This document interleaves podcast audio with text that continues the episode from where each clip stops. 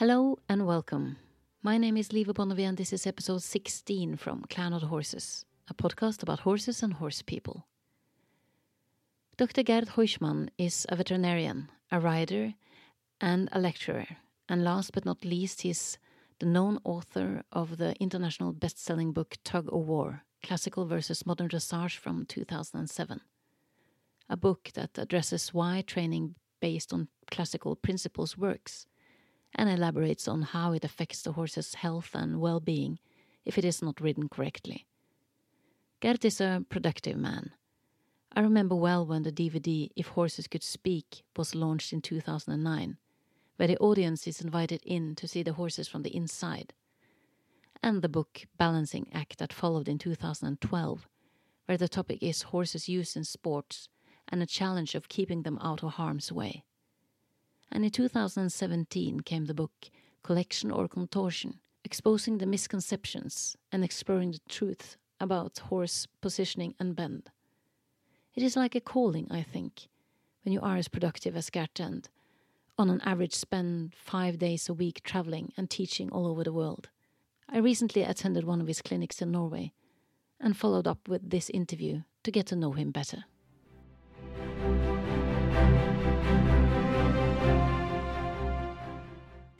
Okay, Gerd, thank you very much for taking the time after a long, cold weekend in Norway to have this interview. Yeah, of course, you're welcome. I apologize for this being November. It's very moist in the air, so it's uh, it hasn't been the warmest of weekends, I would say. Yeah, of course.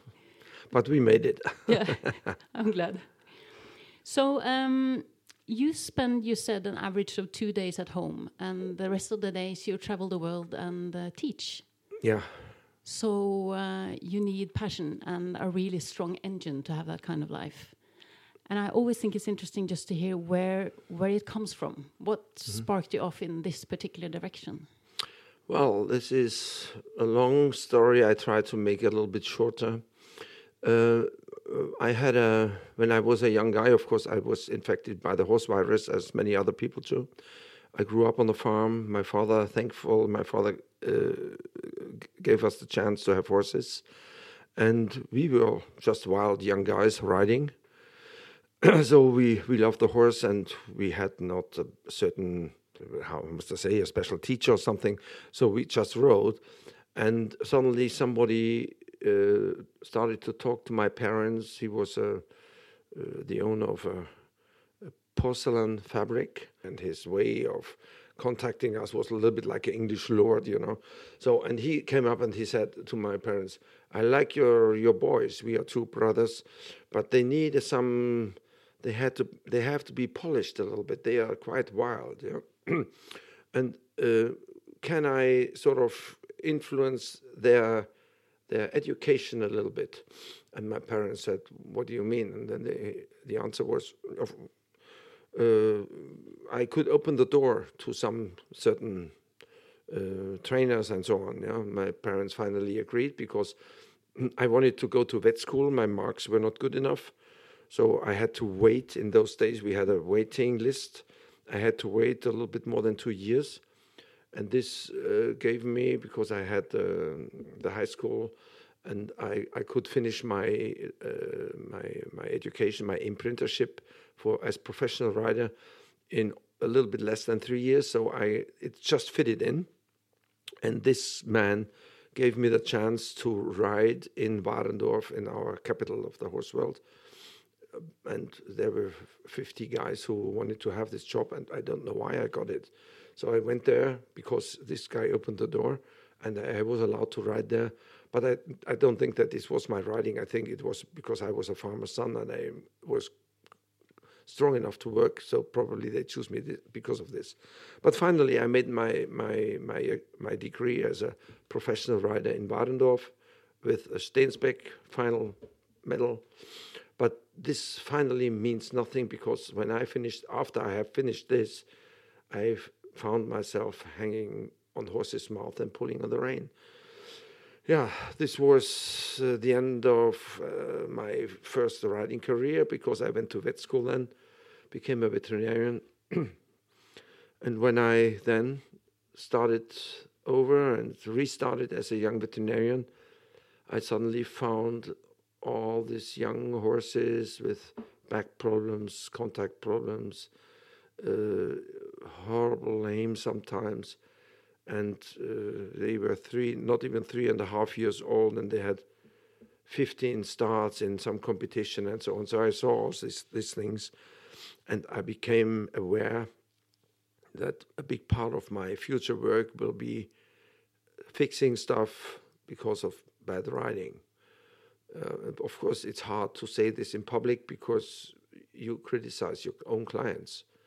And um, at the beginning, of course, you shut up and you just do the job, and you want to find the leg which is lame, and you want to find the joint, and you want to diagnose, and you want to be the best uh, diagnostic uh, doctor and so on. And after a while, I realized that there's a big amount of lameness cases you cannot really truly diagnosed with the veterinarian uh, equipment, even not with the fancy stuff. Uh, of course, there is some hotspot in a scintigraphy and so on, but you find this in any horse.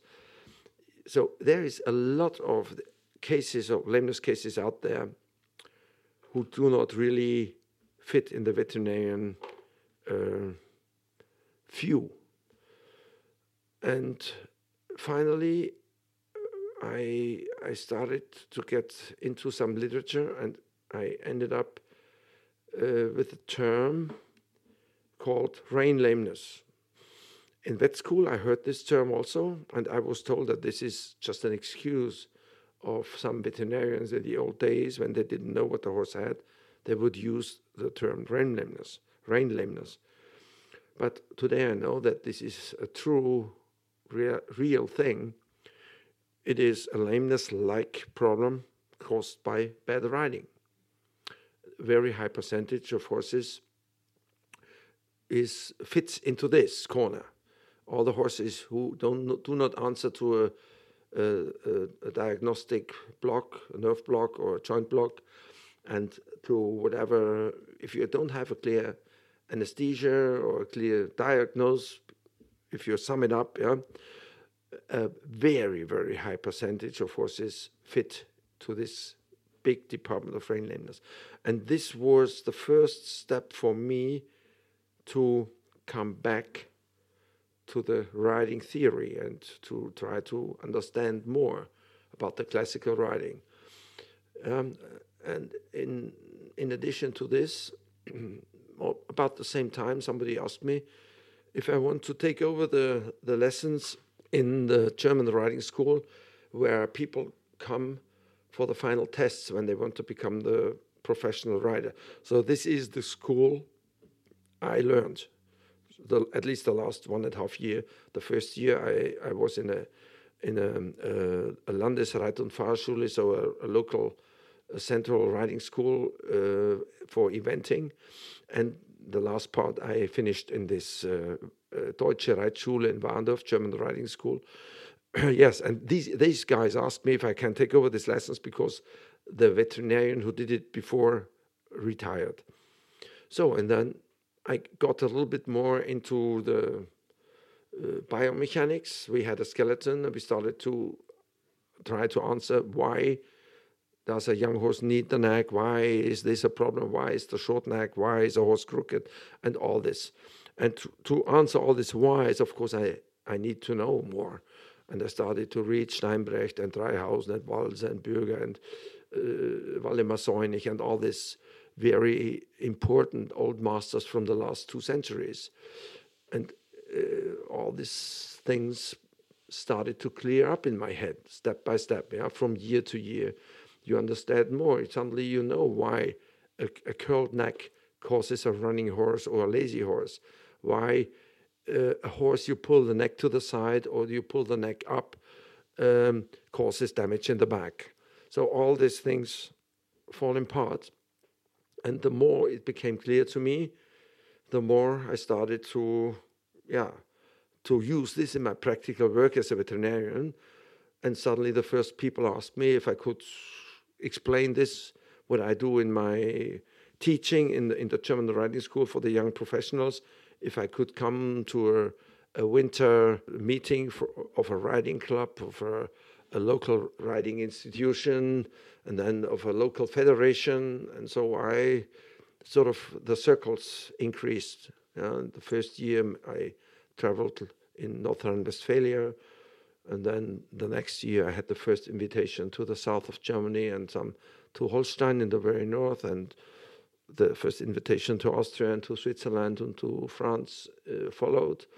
And so a few years later, I was in every place in Europe. And then the first invitation to America came. And so, yeah, since then, it's almost yeah more than twenty years now. I travel all around the world trying to explain why classical riding is the way to a soft horse and why classical riding is animal welfare, animal protection number one. The sad story is it's not very easy to learn. It takes long, long time. You point out that the classical tradition is uh, a key element to preserve uh, horse welfare. Could I ask you to elaborate? Yeah, well, first of all, I have to say this is not just dressage. Yeah? Of course, when we talk about dressage, we talk about the basic training every single horse in the classical disciplines should get. No difference if it's a show jumper or eventer, uh, a supple horse, we will come back to this term, I guess, should be a horse, sh- any horse should be a supple horse, uh, which can be produced later into uh, dressage horse if it's talented in this direction, or to a show jumper or to an eventer. But the classical system built on knowledge from the military time is a very, I can say, egoistic system, because a soldier's life was depending on the health of a horse.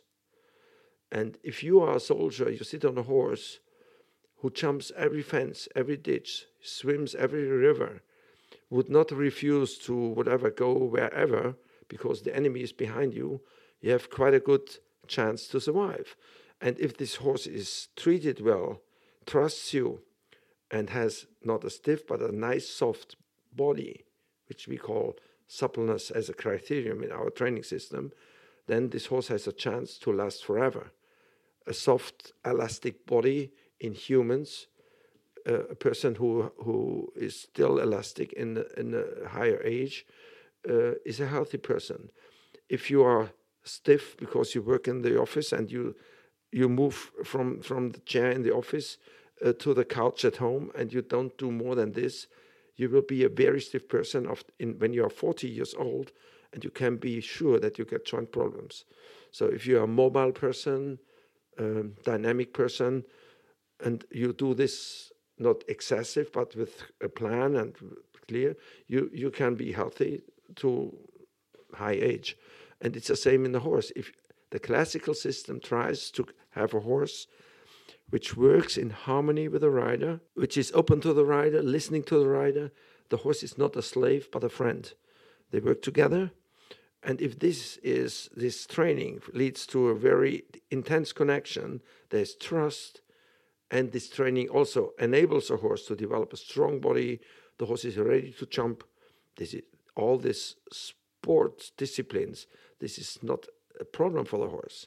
It's only a problem if you try to shortcut the training, if you try to make the horse do things, if you force the horse, then either you get in trouble and the horse starts to fight you as a rider, you might also get in trouble, or the horse breaks.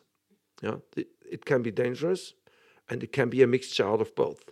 And bad riding, wrong riding, forcing riding, the wrong idea about training destroys horses. This is the shortest way you can say it. And this is what I, I don't want to be part of an industry. I don't want to be a guy who just repairs horses, like a person repairs cars. You drive the car, the car against the tree and you repair it. You can take it and drive against the tree again. Nobody has pain. If you have enough money, you can do it every day. But in a horse, there is a living creature and we are responsible for it. And so we should try to do a good job. So one of the aspects we've been talking about this weekend is pulling. Pulling on the reins and, and kind of shaping the horse from the mouth by really, you yeah. know, um, which is really the opposite of what you teach. But uh, I find it very interesting that you talk about the art of giving. Yeah. And also, interestingly enough, we had an in quite a few horses um, in the arena today that were kind of shy of the people sitting there. Yeah. And you say, give reins instead of hold. And if you have a horse who is really, you know, the speed or the tempo is too high, you don't say pull the rein, you say give. Mm. So can you elaborate a bit? Because I thought the results you got from these specific occasions during this uh, this weekend was really, really interesting to see. Because yeah. it was a huge difference in the horse and the rider as well. Yeah, well, this is a very um, obvious and clear thing. If you understand the horse as a horse, and we all should know that we work with a flight animal. Yeah, so they have a, a completely different um, uh, inside. I, I always call it a, a different software program. They they uh, f- meet a predator, and their their survival program says run, and um, the the physical symptoms of this survival program is physical tension. So the, the big muscle groups in the back, in the top line, in the croup, tense, and the horse is ready to go. This is the flight program. So if you, as a rider, put some tension in the horse by the wrong idea of contact and so on, all this wrong, the stiff seat, the bouncing seat, um, the horses brace as if there is a predator on the back who wants to eat him. And this causes a big physical and a res- as a result, a mental tension. You sort of press the button, flight, be ready to flight, to fight for your life. You activate the sympathicus. Yeah? And what I learned is that the fascias have just sympathetic nerves. So you activate the whole sympathetic nerve system. And this is why the even invisible small things can cause a spooky horse, can create this flight reflex. And as soon as you get rid of this physical tension in the horse's body, the horse calms down and the horse stops to run away. Uh, most of the running, I have to say most, because some you even cannot stop by this system, but most, more than ninety percent of the horses slow down as, as soon as you give reins. When you go to a racetrack, and you see a race for thoroughbreds, and they cross the finish line. The jockey gives rein, and the horse slows down. And if he wants to go fast in the race, he takes more contact. He takes a, a stronger contact, and the horse speeds up. So, and of course, this is the horse's nature. If you if you put some some resistance in front of the horse's head, in the horse's mouth, on the horse's nose, they they tense up behind. And some horses rear, some horses jump in the air, some horses start to buck, some horses just run away from the rider's seat. So this this is a normal, natural behavior. The classical system builds on a harmonious collaboration. So this means that the horse stays on your seat. It's not running away from your seat. It is like ballroom dancing. Yeah? You, if your partner runs away from you, you have no chance to get a swing with him. So you, if you have to hold him all the time because he wants to escape, yeah. So it's a very good comparison.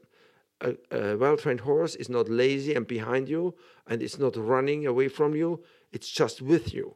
And if if you give a soft impulse with with a clear soft leg aid, the horse goes forward, but it's not in a way that the horse wants to get rid of you. You just speed up, and you are with the horse, and this is the key thing. And a contact is something you finally get. You, you offer something, your horse, your hand is there, and you offer the bit, and you tell the horse, hey, here's my hand, you like it? There is also a question behind it, and your your soft seat and your legs tell the horse, hey, go there. And as Steinbrecht says in his book from eighteen eighty-four, Gymnasium of the Horse, the horse should fall in love with your hand, and this a, a well-trained horse loves your hand. It's a wonderful a collaboration between hand, rider's hand, soft hand, and horse's mouth. This is a contact, yeah? And this is not, contact is not making a horse do this or that, or or flexing a horse's paw by pulling on the reins. As soon as you do this, you will never get a contact. Yeah? If you if you if you pull a horse's head down, there is not a single chance to get a classical contact with a swinging back. You cannot straighten your horse. You cannot collect your horse. You cannot train a horse by force.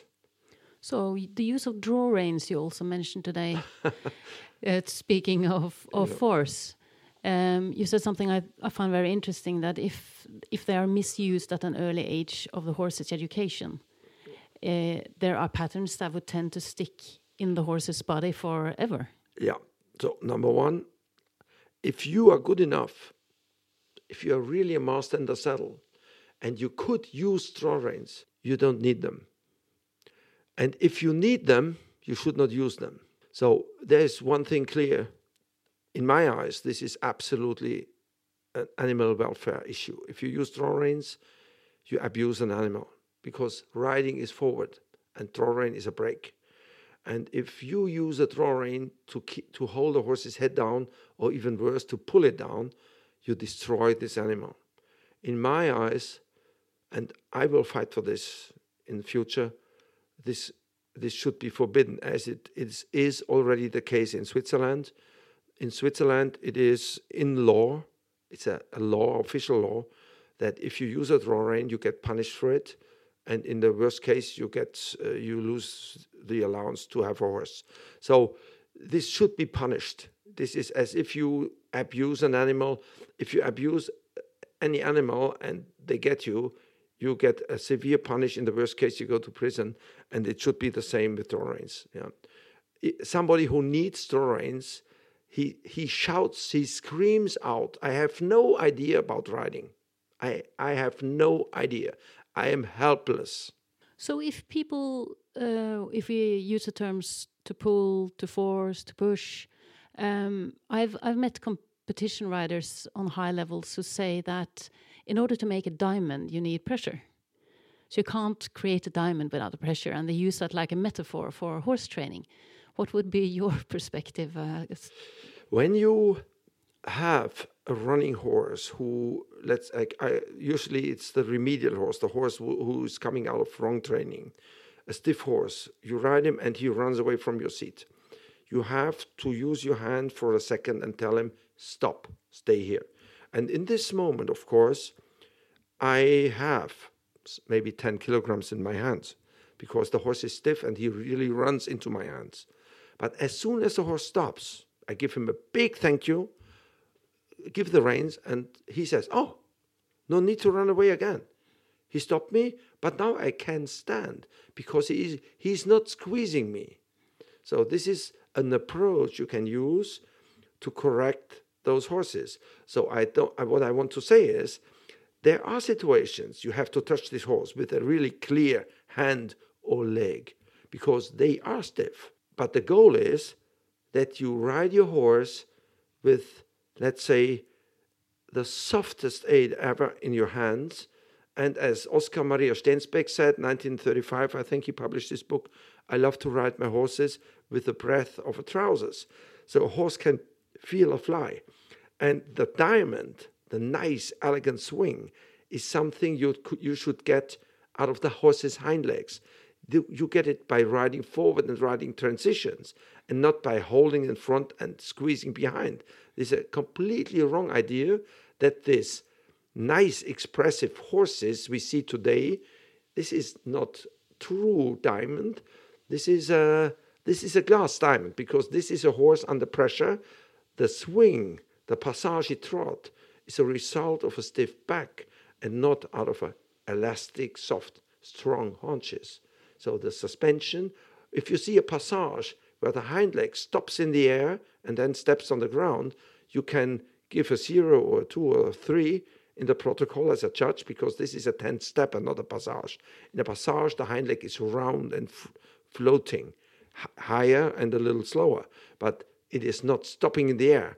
Yeah. So what they call diamonds, these are stiff horses. And uh, let's say ninety percent. There we have some really wonderful riders, but this is the minority. The majority makes horses do things. This is, has nothing to, to do with classical riding, nothing. But if they, if they compete in, for example, dressage, they get quite high scores still. I know. But uh, we talked also about the rules, and the rules are pretty clear. Yeah. But they don't seem to be what interpreted is, right or followed. This exactly is the point that um, we have. When you read the F E I rules, this is wonderful. Yeah? You, you, you would sign it immediately. Perfect rules, harmonious training, naturals, natural impulse. All the right terms are in these regulations. But the problem is that they got used over the last years, of the last, I would say maybe from the, it started in the seventies, eighties last year, uh, last century, we got used to the wrong way the horses move, uh, the wrong outlines, too high, too short necks, back down, no active hind legs anymore, dra- very lazy, dragging hind legs. The horses ha- are not bent anymore. Yeah, they, they pull necks to the inside, the horse's neck uh, to the inside and call this bend. This has nothing to do with the bend. Bending is the whole body from the poll uh, to the tail. And it is not a neck inside and a stiff trunk, make the horse move lateral. This is not a half pass, this is leg yield with a crooked neck. So the whole system became a lie. Yeah, we have a few t- judges, I think, who know and who see it, but they have they only have two choices. Either they howl with the wolves or they stay at home. Because the industry, if they speak out and they say the truth, they have to stay at home. This is a closed circle. And they, they don't allow any any criticism. I tried many years. They hate me anyhow, so I can't speak out. And but I for, it's so sad because I fear that one day from outside somebody will give us regulations. In the worst case, we have to stop riding horses because there is no reason why we should abuse any animal. In, an, in a cultivated culture. And in some cases, it is abuse. Yeah? And if not in public, then sometimes at home. And many people know, but nobody dares to say it. And if we don't clean our own kitchen, somebody will do it for us. And maybe these are not experts, and then we lose our culture of riding. This is not culture, making a horse do some ten steps and call this passage. This is so sad that we see all this. You also, speaking of uh, you know regulation coming from the outside, you also mentioned a survey that I found rather interesting, where where people were asked in the audience to to judge the horses that they saw uh, in the arena. Yeah, yeah. Uh, when uh, it happened in Aachen that day, they asked uh, uh, auditors who were no horse people, not involved, which rides they would they like and which rides they don't like. And interesting wise, these people, most of the majority said the harmonious rides look the best, and uh, the fancy and showy uh, presentations, they dislike it. And this was interesting for me because, of course, many people think when uh, a famous black stallions stallion takes his, takes his front leg up to the lower jaw, Uh, this is good, or yeah, some some grey horses. Uh, two thousand six in in Aachen in the World Equestrian Games, uh, trot in a passage trot from. Uh, there's not a single normal trot step. Um, this is not trot. This is stiffness. Yeah, but uh, the judges give eight and nine, and nobody knows why. And everybody knows these horses break. They break down on the suspensories. They, they, you destroy the horse's orthopedic health, and nobody says anything. The whole industry accepts it. Of course, the veterinarians live from, from it. I I lived also from it. Uh, but and everybody knows that this is the reason is this way of training. But the whole industry makes money with it, and this is not honest. And uh, you said, to quote what you said during the clinic, that money is poisoning the industry. Yes, of course. Which is really also my, uh, you know, what it looks like from my end. Yes. That's, that money is is more important, and it also then becomes the driver to take the, the shortcuts, because classical riding is not the shortcut. Yes. A young horse should be a young horse, a kindergarten, uh, elementary school animal. Yeah? Neck down, nose forward, not spectacular. But as long as the industry finds people who, who give her incredible amounts of money for, for three-year-old potential dressage horses, of course, some young people try or some trainers try to make these horses in the age of three years look like a ten-year-old Grand Prix horse and, uh, try, and, and hold and kick and push. And of course, if they get a few hundred thousand euros for a horse like this, Uh, then maybe I can understand why these people do this, but we all know that only a f- very few of these horses survive this. Yeah, yeah? Most of the horses break on the trip to become an adult dressage horse.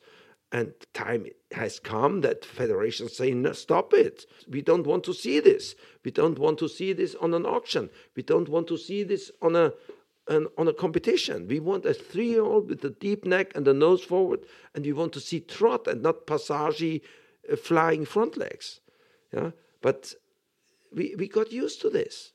Yeah, and uh, I think somebody has some federation has to be the first to say we stop this now. Every church ha- has the order to ring the bell when a horse is not in a natural trot. And then we would clean our kitchen in one year. But they all want to be a little bit pregnant, yeah? They they put some little powder here and some powder there, a little bit better riding, and uh, but when you talk to them, yeah, it's not so bad, and what are you talking? It's not so bad, it's isn't it better? And it is the same bad as twenty years ago. It is horrible.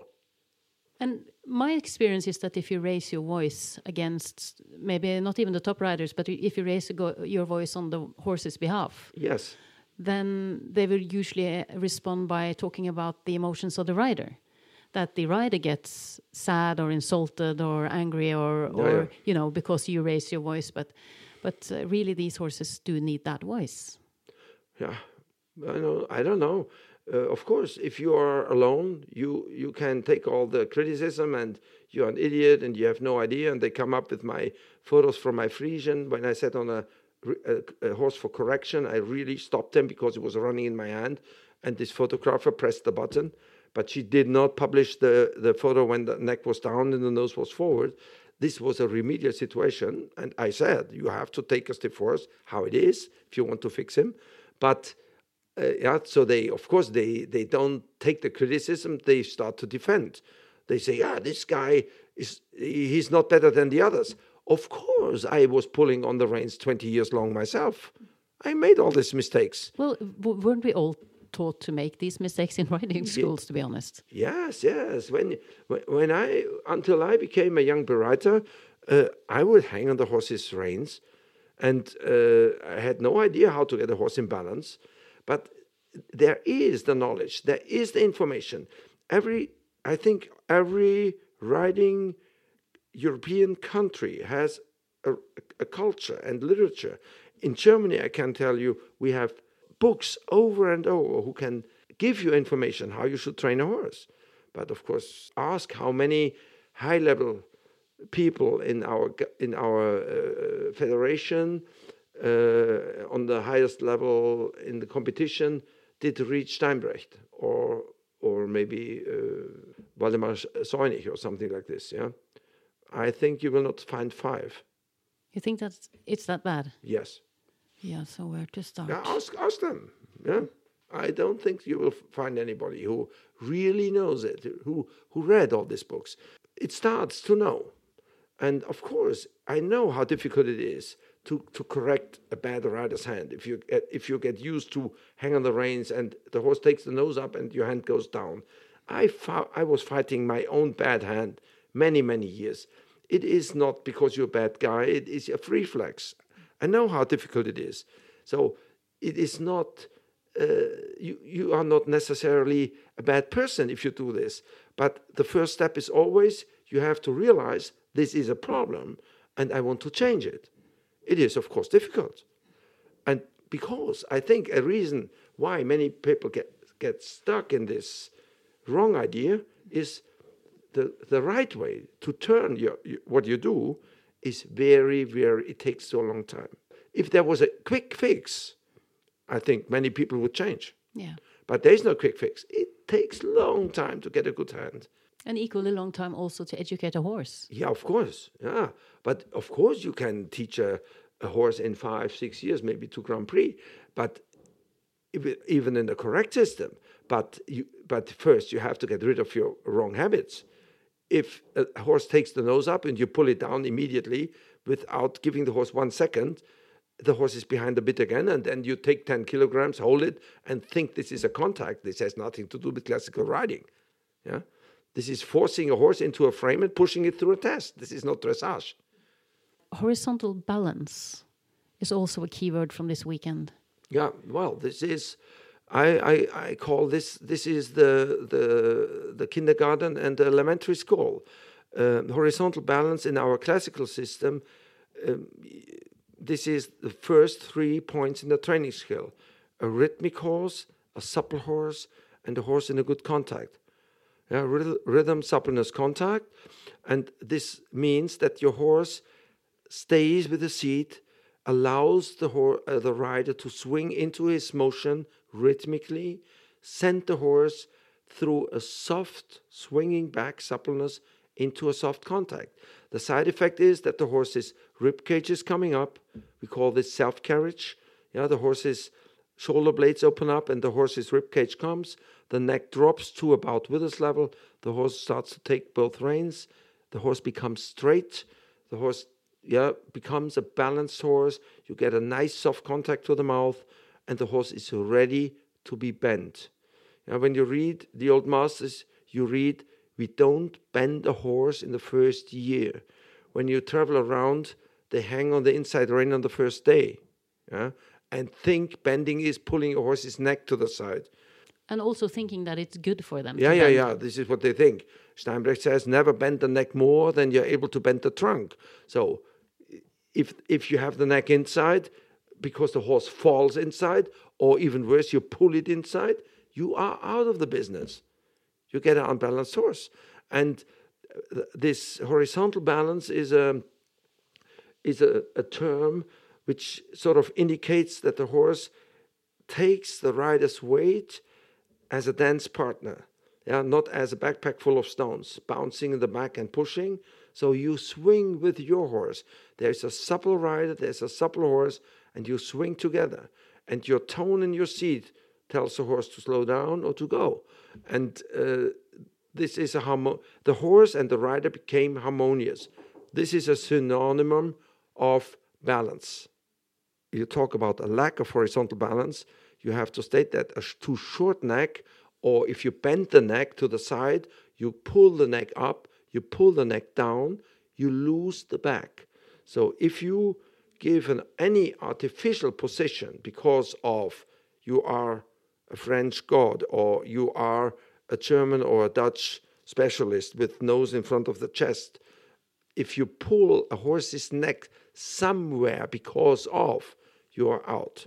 The neck is the only arm of a lever the horse can use to compensate the rider's weight. So the neck position is natural, straight in front of the trunk, and the horse falls into a position so that these top line ligaments take over the weight of the back. So this is the arm of a lever. You must not put it in an artificial position because of something. And if you do this, which is very common, that they curl the necks in, they pull the necks up, they pull the necks down, they pull the necks to the side, the rea- horse's reaction in any situation is bracement. They close up, they lock up in the back, and then you sit on a garden bench. Very strong longissimus dorsi muscle braces, and the modern horses curl in more and run. Some of them slow down and don't go anymore. Others start to buck, others start to fight against you, and they don't accept the leg anymore. Others are dumb and they don't react to your leg anymore. They behave as if this is a wine barrel. Yeah? So you always have the two big groups of horses. One just stiffen, slow down, brace, lock up, and the other ones are hypersensitive flights, in the flight mode, run away. And uh, the classical system, hor- horse in balance, means that this ribcage is up, the neck is out, the back is soft, the rider is elegant and soft and can sit down, and everything is harmonious and swinging. It's a nice, wonderful feel to sit on a on a nice soft back. And I have to say, as an audience during this weekend, it's been lovely to see how you kind of uh, create more harmony between horse and riders with very, very simple means. Yeah, yeah. Yeah. And with, with just giving and softness. Yeah, this is just, this is, this first part is, it's it's a technical part. It just takes some clear principles.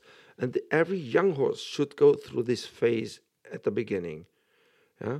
And of course, this first phase does not create spectacular horses, but healthy, normal horses with a normal walk, a good trot, and a normal canter. And this is the problem. Our baby horses don't have a kindergarten and an elementary school. They go to the high school and the university immediately, and to make money. Here we are back to the money. Yeah? And this is, of course, poisoning the whole thing. We have so many wonderful, talented young riders and horse people. When you only this weekend, I would say we have almost ten beautiful young people who have wonderful seats, a lot of feel, very talented. So why should I teach these people to pull horses' heads somewhere? Let, teach them to learn classical riding, and we will have so much fun in future with our horses and our riders. I would thank you ever so much for, for uh, taking time in a busy schedule and after a long weekend for this interview. I'm really, really grateful for it, Gerd. You're welcome. Could I also ask you quickly to, uh, or not quickly, but uh, I have this signature question on the podcast, mm-hmm. where I ask if there is any one particular thing that you think is really important that everybody who deals with horses knows, and that tends to, you know, maybe easily be forgotten or overlooked, maybe. Mm-hmm. I mean, for sure, you have pinpointed a lot of issues already, but if you have like one specific thing. Well, um, I would pick one thing to answer this million things I would love to say now, yeah? Because there is a million things you have to know. And if you want to break it down to one thing, every rider who is a talented person, who is a very experienced rider, who rode many horses over many years, who and who is interested to really get it, my po- pinpoint thing is you have to start to read the old masters. If you don't feed your brain all your talent, all the exercise is only on the surface. If you if you want to understand more, if you want to dive deeper, if you want to really get it, you, there is no way around Steinbrecht, Waldemar Seunig, and so on. All these books are translated to English and to several languages. This is available. This is very, very important knowledge. And be aware. Don't be frustrated if there is a day or a week where you're not the best rider. It is a very long process. I would love to end this interview with a quote from Charles de Confi, who is a wonderful older person, meanwhile, who really learned classical riding in the school in Hungary with Josipovic. There was a school in the fifties. Uh, in a very, uh, very much like the Vienna Riding School. It existed only a few years because of the Russians invading Hungar- Hungary. But uh, in these short years, he this guy got uh, his imprinting in this school. And he has a wonderful, wonderful talk about the classical riding culture. A young lady asked him, Mister de Confi, how long does it take to learn this? And then he said, young lady, you know, if you can ride a lot and it should be a few thousand different horses. You can learn the basics in twenty-five years. That's a good uh, ending point for the interview, I agree. You put it into perspective. Thank no you. Shortcuts, but uh, the journey itself yes. is valuable. Exactly. Thank you ever so much for your time. You're welcome. You have just heard episode sixteen from Clan of the Horses, a podcast about horses and horse people. I want to thank my composer, Fredrik Blom. I want to thank my guest, Gerd Heuschmann.